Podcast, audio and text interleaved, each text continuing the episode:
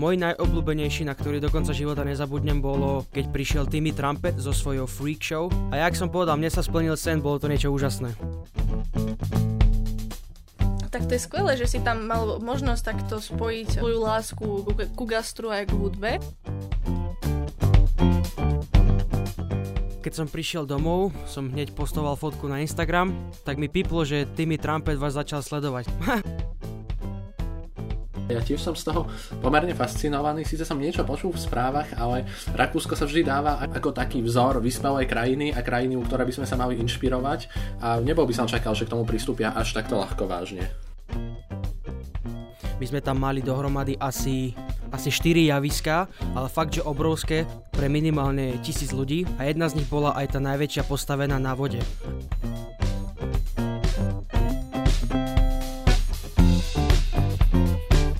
Zdravíme vás pri štvrtom dieli nášho podcastu. Sme veľmi radi, že ste si nás zapli. Sme traja študenti. Ja som Mária a je tu so mnou aj Michal. Namiesto našej kamarátky Tamary sme si sem dnes pozvali hostia, ktorého vám čoskoro predstavíme. V našom podcaste z kaviárne sa budeme venovať aktuálnym témam, ktoré hýbu našou spoločnosťou. Tak si s nami užite pár minút kaviaránskeho povalačstva. Začneme našou pravidelnou rubrikou Krátke správy. Minister obrany Naď zverejnil rozkazy, ktorými zrušil Dankovi hodnosť kapitána a exministrovi Borecovi hodnosť plukovníka.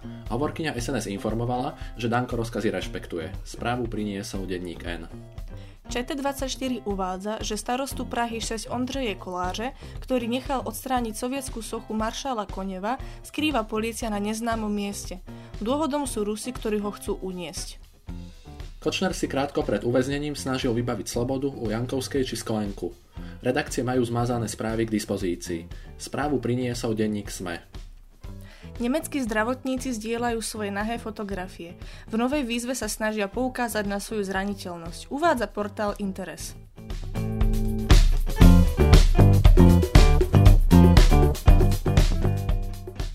Sme veľmi radi, že dnes môžeme privítať v našom podcaste prvého oficiálneho hostia. Ním je Tomáš Príkazský, ktorý už niekoľko rokov žije a pracuje v Rakúsku. Vyštudoval tam strednú školu a počas štúdia praxoval ako barman a čašník. Popri práci začal dokonca aj tvoriť hudbu. Na úvod by som sa ťa asi rád opýtal, keďže náš podcast sa nazýva z kaviarne, tak či máš rád kávu a či po prípade rád chodíš do kaviarní. Tie sú teda zrovna uzavreté aktuálne, ale teda štandardne, či si vieš užiť to kaviarenské prostredie. Tak ahojte, ja by som vám chcel poďakovať za pozvanie. A áno, kávu pijem veľmi rád, dávam si ju každý deň kuraňajkam a takisto veľmi rád naštevujem nové kaviarne. Už aj z toho dôvodu, že rád ochutnám niečo nové. Tak to je teda super, že si vieš tú kávu užiť a tým, že si jej pracoval dlhú dobu za barom, tak máš aj v tej káve nejakú skúsenosť s pripravovaním. A vedel by si teda poslucháčom priblížiť, kde si sa v tejto práci zaučal? Ja som sa zaučal v meste, ktoré sa volá Lochau. To je mesto vzdialené asi 1 km od môjho mesta, čo sa volá Bregenz. A v tom meste je normálne trojročná škola pre obor gastronomia. Takže ťa tam naučia úplne všetko, či už e, za kuchára, či už za čašníka, či už za barmana a dokonca sa tam môžeš vyučiť ako manažer hotelov. A ja som si vybral práve tú kompletnú gastronómiu, som si vybral čašníctvo, aj kuchárstvo, aj, aj barmana, aj proste všetko, čo do toho patrí. Tak to je super. Ja som sa ti už niekoľkokrát smiala. Eh, si pamätám, že ty si taký multikultúrny, pretože vy ste tak aj trošku cestovali s rodinou po Európe a tým, že máš aj teda české meno alebo priezvisko príkazky, tak je to celkom taká zaujímavá kombinácia. Vedel by si priblížiť možno poslucháčom, že v akých rôznych krajinách ste ešte boli s rodinou a predtým, ako ste skončili v Rakúsku? Vieš čo, ja, ja som sa narodil v Ilave, takže ja som, myslím, že prvé 4 roky býval na Novej Dubnici. Potom uh, môj otec, oj, on hneď jak uh, sa s mamou zobrali, hneď jak som sa narodil, tak on odišiel do Talianska, do mestečku menom Saltaus, ale to to som ja bol ešte malý špunt, to som ani nereagoval, že kde som. A to bolo skôr také, že ideme pozrieť otca, pretože sa párkrát stalo, že 3 mesiace, 4 mesiace nebol doma, tak sa mama rozhodla, že ho my pôjdeme naštíviť. My sme sa rozhodli ísť do Rakúska z jednoho jednoduchého dôvodu a to za lepšími možnosťami, za lepšou prácou, za lepšou školou, pretože na Slovensku až také dobré možnosti pre nás neboli a sme si povedali, že však naša babka býva už 20 rokov v Rakúsku, že, že skúsme aj my, že uvidíme a pokiaľ to nevíde, takže sa vrátime. Ale myslím si, že sme spravili veľmi dobré rozhodnutie pretože ja by som sa v žiadnej škole na Slovensku nikdy tak rýchlo nenaučil po nemecky. Viem hovoriť plynulo, viem sa rozprávať s každým, viem sa rozprávať aj o takých hlbších témach, pochopím aj trošku ťažšie témy a angličtina takisto. Dobre, ako si hovoril o tej tvojej ako keby takej životnej ceste a rôznom vzťahovaní, tak vieme, že okrem iného teda žiješ aj pracoval si v meste Bregenz, konkrétne v opere, kde si stretol viaceré známe osobnosti. Vedel by si povedať, koho napríklad? No, e, v tomto ťa musím opraviť, ja som práve v opere nepracoval, ja som pracoval v opernom dome, ktorý sa volá Bregenzer Festspielhaus a on je celosvetovo známy tým, že má najväčšie vodné javisko na svete. A tam bola jedna malá reštaurácia, ktorá sa volá Bühne 3, čo po slovensky znamená javisko číslo 3 alebo pódium čím to perfektne zapadá do toho charakteru toho celého operného domu, lebo ja si pamätám, my sme tam mali dohromady asi, asi 4 javiska, ale fakt, že obrovské, pre minimálne tisíc ľudí a jedna z nich bola aj tá najväčšia postavená na vode. A každý rok po lete, keď sme už mali vrchol sezóny za sebou, tak sa tam konali všelijaké koncerty, napríklad Noc plná hitov alebo La Notte Italiana, čiže Talianska noc a tam vtedy prišli najväčšie rakúske hviezdy, najväčšie talianské hviezdy, ktorých si len môžeš predstaviť. Napríklad z takých rakúskych, čo si ja pamätám, bol Nick P, to je jeden z najväčších a najznámejších spevákov, čo má také klasické šlágre.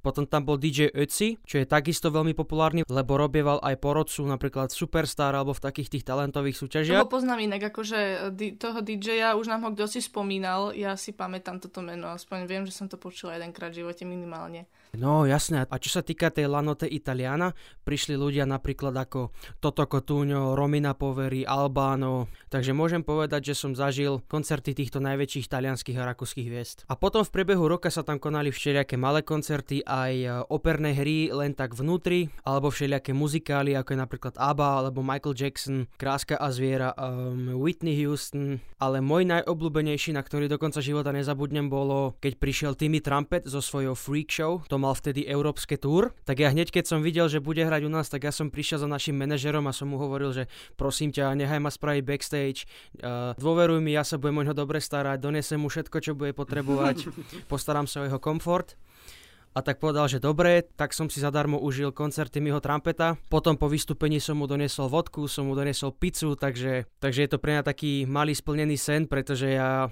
Timmyho Trumpeta mám veľmi rád. A o ňom je známe, že on vždycky po koncerte je taký nahajpovaný, že uh, má takú že má takú dobrú náladu, tak hneď keď ma videl, že mu nesem pizzu, tak ma zobral, objal ma, tancovali sme spolu, dali sme si jeden, dva poháriky a, a jak som povedal, mne sa splnil sen, bolo to niečo úžasné. Ale úplne tá najväčšia halus, čo sa stala, bolo keď som prišiel domov, som hneď postoval fotku na Instagram tak mi piplo, že Timmy Trumpet vás začal sledovať. Tak keď si pozrieš môj Instagram, uvidíš, že, že Timmy Trumpet ma sleduje. je to super, lebo sú to také dve veci, čo ma veľmi bavia, takže gastro a hudba, takže ja som sa tam veľmi, veľmi našiel a môžem povedať, že tú prácu som aj fakt si obľúbil a doteraz ju mám veľmi rád. Tak to je skvelé, že si tam mal možnosť takto spojiť uh, svoju lásku ku, gastru aj k hudbe. Ale tým, že hovorí, že koľko ľudí tam prichádza dennodenne a že aké máte tam návaly, tak vedel by si, by si priblížiť, že v čom bola tvoja práca naopak zase náročná? No bolo to náročné už z toho dôvodu, lebo keď, keď sme mali vrchol sezóny v lete, tak uh, sme pracovali všetci 12, 13, niekedy 14 aj 15 hodín denne. Pracovali sme na dve zmeny, Takže si začal niekedy od 11. do takej tej eh, druhej, potom si mal 2-3 hodiny pauzu, čo väčšina ľudí sa išla uh, hneď okúpať, pretože 20 metrov od nás bolo letné kúpalisko, alebo proste si išiel domov sa vyspať, pretože bolo to veľmi fyzicky náročné na nich, hlavne pre mňa ten prvý rok. Ja som vždy išiel si domov na pár hodín pospať, prípadne si oddychnúť, a načerpať znova energiu. A potom, keď som znova začal, to bolo okolo 6. tak sa veľakrát stalo, že sme končili okolo 2. 3. v noci. Mňa by ešte napadla otázka, určite rozdiel, aspoň ja si myslím, pracovať v nejakej klasickej reštaurácii a pracovať v tomto teda opernom dome. Ako si povedal, vedel by si povedať, v čom bola tá prax zaujímavá alebo iná oproti nejakej klasickej kaviarni? No, bol tam veľký rozdiel v tom, že my sme vždycky, keď bolo leto, uh, júl a august, my sme mali tzv. Bregenzer Festspiele, to sú operné hry na vode. To sa jeden mesiac alebo proste 5, 5 týždňov v kuse sa odohráva každý deň jedna obrovská opera na tej vode a ku nám za ten jeden deň príde asi 5 alebo 6 tisíc ľudí, takže je tam celku dosť práce a s normálnou malinkou kavériou sa to nedá porovnať, pretože tam máš neustal, neustalú prácu, máš tam obrovský kontakt s ľuďmi, máš tam uh, aj to kultúrne podujatie, pretože tá opera na vode to fakt není niečo, čo vidíš každý deň. Aj keď si není fanúšikom opery alebo takýchto vecí, proste tú atmosféru musíš zažiť, pretože je to niečo neskutočné. Tá, tá tribúna má na výšku asi 7 metrov, je to obrovské, takže hovorím, pre nejakého fanúšika kultúry je to jak stvorené, by som povedal. No a teraz ako keby taká veľmi aktuálna situácia v gastronómii je to, ako do nej zasiahol koronavírus. Ja neviem, ty si nám teda spomínal, respektíve Maruške, že neviem, či ešte pracuješ stále v tej oblasti gastronómie v Rakúsku, ale možno predsa len ako obyvateľ Rakúska by si vedel povedať, ako koronavírus zasiahol túto dochodu služieb a konkrétne gastronómie, lebo to vieme asi minimálne u nás na Slovensku, že tie prevádzky majú teraz existenčné problémy, keďže musia byť zatvorené. No u nás tuto tie podniky to spravili trochu inak. A napríklad na Slovensku, keď už v polovici marca bola karanténa a všetko bolo zavreté, tak my sme ešte normálne išli a ja si myslím, že u nás sa karanténa spustila až niekedy začiatkom apríla, pretože, jak hovorím, Rakúšania aj, e, aj e, náš parlament e, nebrali to tak vážne, ako by to brať mali.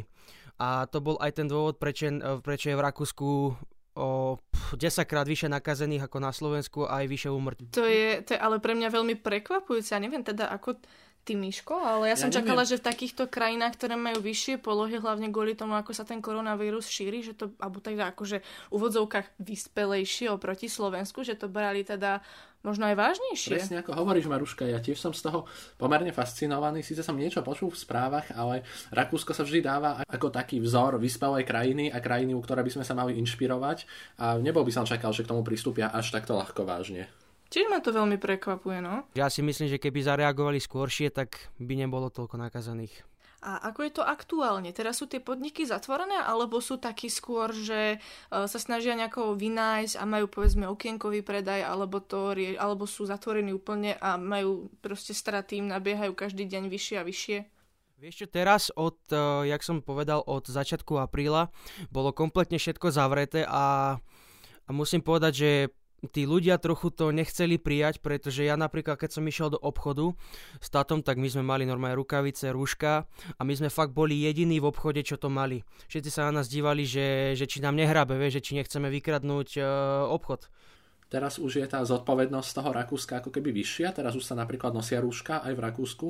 Teraz už áno, teraz už vidíš ľudí, že si dávajú väčší pozor, že už sú viac ohľadu plní, či už voči sebe alebo voči ostatným, že si dajú rukavice, že si dajú rúško, že používajú vyššie dezinfekt. A vec, čo ma momentálne zaskočila, bolo, že som si díval správy pred pár dňami a hovorili, že od 15. mája sa zasa všetko bude otvárať samozrejme za určitých opatrení, ako napríklad uh, čašník musí nosiť rúško, čašník musí mať rukavice, uh, keď budeš sedieť za stolom, tak maximálne 4 ľudia, uh, musíte mať meter a pol od seba stoly, takže ja si myslím, že to je len komplikované, ja si myslím, že je to moc skoro na to, aby sme otvorili. Ja som povedal, treba treba 3, 4, možno aj 5 mesiacov počkať, nech sa fakt tá situácia udobrí a potom normálne otvoriť. Musím povedať, že ja v tomto asi súhlasím s tebou. Podľa mňa osobne je ten 15. maj ešte skôr. Ja si myslím, že u nás okolo 15. maja ešte budú tie opatrenia prísnejšie. Teda ako bodaj by nemuseli byť, ale akože asi naozaj je to moc skoro si myslím. Veď uvidíme, ako sa to zmení za tie dva týždňa. Ale pokročil nám čas a my sa pomaly dostávame k druhej časti rozhovoru, ale predtým si ešte pustíme krátku ukážku z Tomášovej tvorby.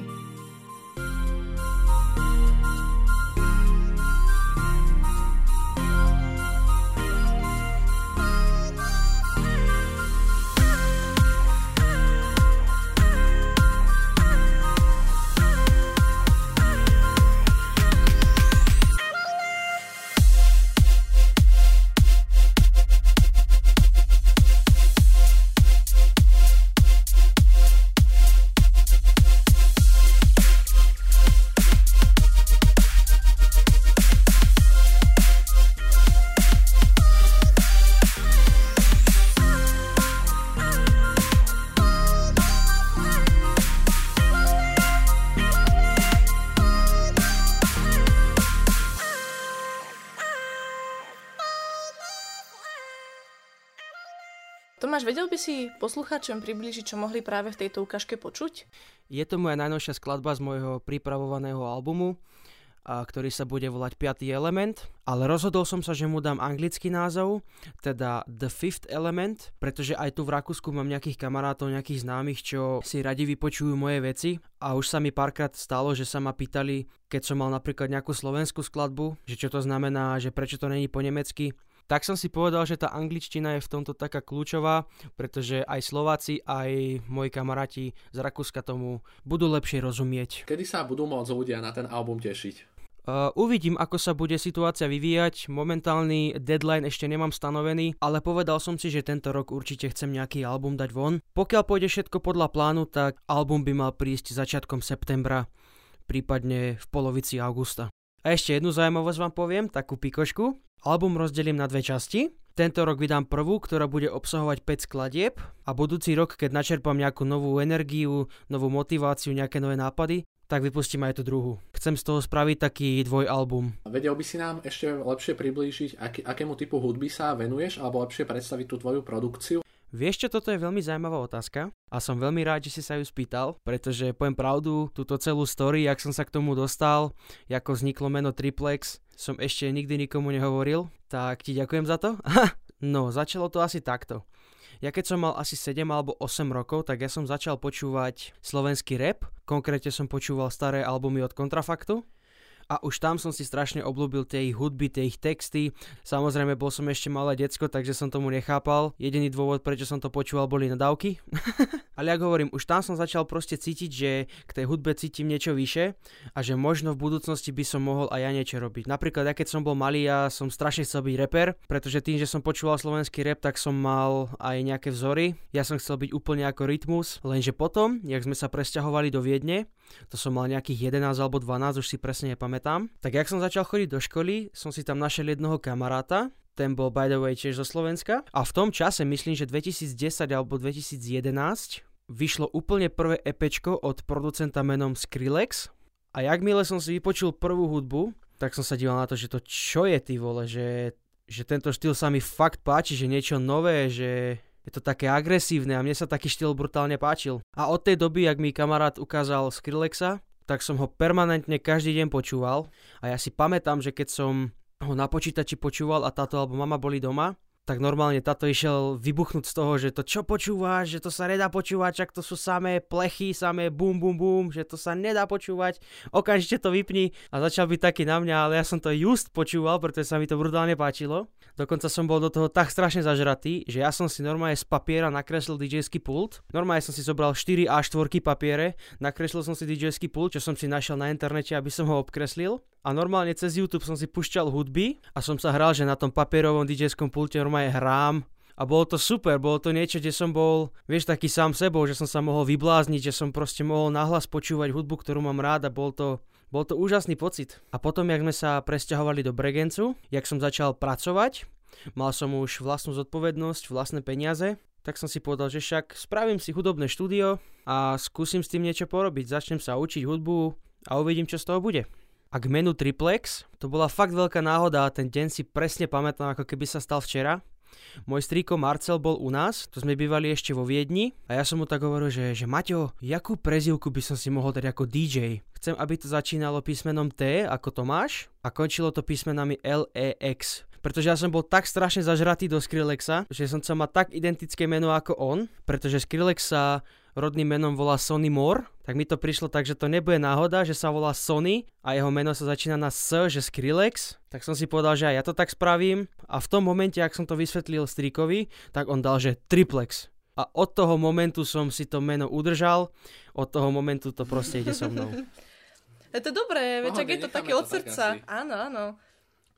Okrem albumu budeš mať aj nejaký event na Slovensku, kam by ľudia mohli prísť? Viem, že teraz je to komplikované, ale aspoň tak orientačne.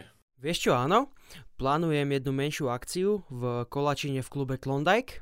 Momentálne je to naplánované na 11. septembra, ale uvidíme, jaká, jaká bude situácia, či vôbec ma pustia cez hranice, či vôbec bude korona ešte uh, pri najhoršom sa ten termín presunie a dáme to niekedy na budúci rok alebo dáme to niekedy neskôr. Ale nebudem ešte prezrádzať detaily, každopádne vám môžem zaručiť, že sa máte na čo tešiť. Chcel by som aj tak tým začať moju moju cestu, že chcel by som sa tým živiť, chcel by som organizovať nejaké eventy, chcel by som sa živiť tou hudbou a uvidíme, však treba poskúšať nejaké veci a keď to nevíde, tak ostanem v gastronomii.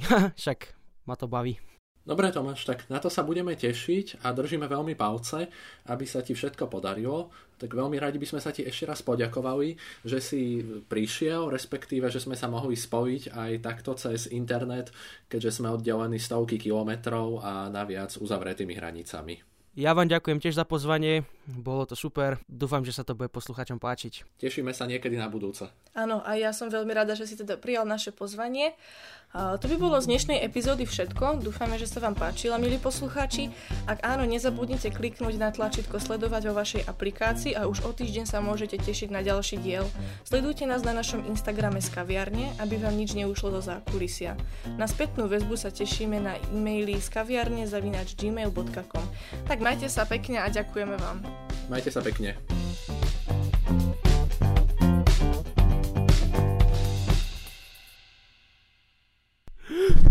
Boha, mne padol mikrofón.